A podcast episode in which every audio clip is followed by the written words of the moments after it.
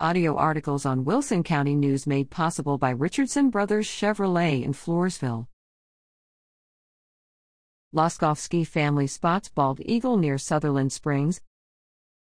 As Lisa Loskovsky and her family moved their household belongings from La Vernia to their new home in the Sutherland Springs area off FM 539 in early February, her daughter Lindsay asked if they'd seen the bald eagle.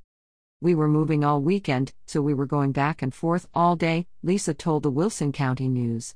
I told her it was probably a hawk. Birds of prey are common in Wilson County. Most often, they're hawks and owls, according to Wilson County Game Warden Rob Fretz with the Texas Parks and Wildlife Department. The family continued transporting loads. Saturday evening, February 5th, she saw it again, and I told her there was a slim chance that it was a bald eagle, and that it was more than likely a caracara or a hawk, Lisa recalled. On Sunday, Lindsay spotted the bird again. She was pretty confident it was a bald eagle, but her mom still wasn't convinced. They finished their moving efforts for the day, and Lisa, first to arrive back at their La Vernia home, got a call from Lindsay. She'd received verification from a cell phone image that the bird was indeed a bald eagle.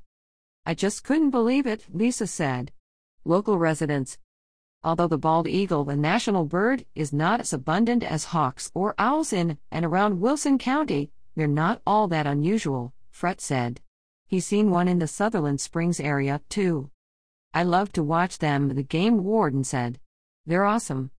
Historically, they would have occurred here, agreed Texas Parks and Wildlife certified wildlife biologist Jamie Killian. I wouldn't say they're common, but they are spotted occasionally. They're opportunistic and don't specialize in any one food source, Killian explained. But they do prefer fish.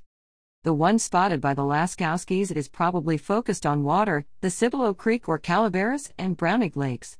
Eagles will fly distances to hunt, so the lakes aren't out of their reach, Killian said. And although they generally focus on fish when they're around water, I've seen them take ducks, she added. The bald eagle the Laskowskis spotted could have a mate and start nesting, Killian said. That could bode well for their population and presence in the area to grow. Support for eagles. Eagles will nest in areas with mature roost trees. Any tree that's higher than its general surroundings is a possible roost, the wildlife biologist explained. They'll roost in the snags, dead trees, Killian said. Even bull mesquite, if it's taller than the other trees around it. Eagles will use several nests, she said, one for raising their young, and others where they rest and eat. There are things area residents can do to support the eagle's population, Killian said. When fishing or hunting waterfowl, use stainless steel weights and shot. If waterfowl aren't fatally shot or fish swallow weights, if they're consumed by eagles, the weights or shot won't kill the birds. Lead shot can poison birds of prey, causing a slow death, Killian explained. And although bald eagles generally don't pose a threat to small livestock or pets, they may, like caracaras or vultures, prey on newborn calves. When cows are calving, keep them close to the barn or sheds, and check on them daily, Killian said. Keep them in a pasture with at least knee high grass. This minimizes the visibility of the calves, as these birds hunt by sight. If you do spot eagles in the vicinity of your pets or livestock, don't shoot them, Fretz warned they're protected at the state and federal level.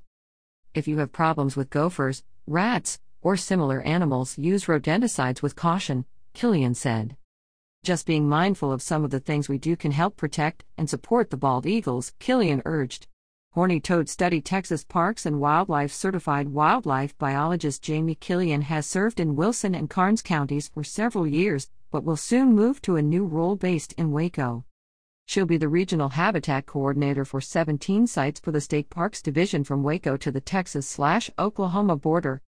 I've loved it down here, she explained. But she's looking forward to getting more hands on in her new role. In recent years, Killian has collected data provided by residents in Wilson and Karnes counties regarding Texas horned lizards, or horny toads. It's a community project, she explained. Area residents have shared all the data. Using what she's gathered, Killian hopes to model and predict where habitat is most likely to support horny toad populations in the area. What I hope to do is know where they're at, and if you can make changes to make it more suitable for horned lizards, I hope to learn what made them decline.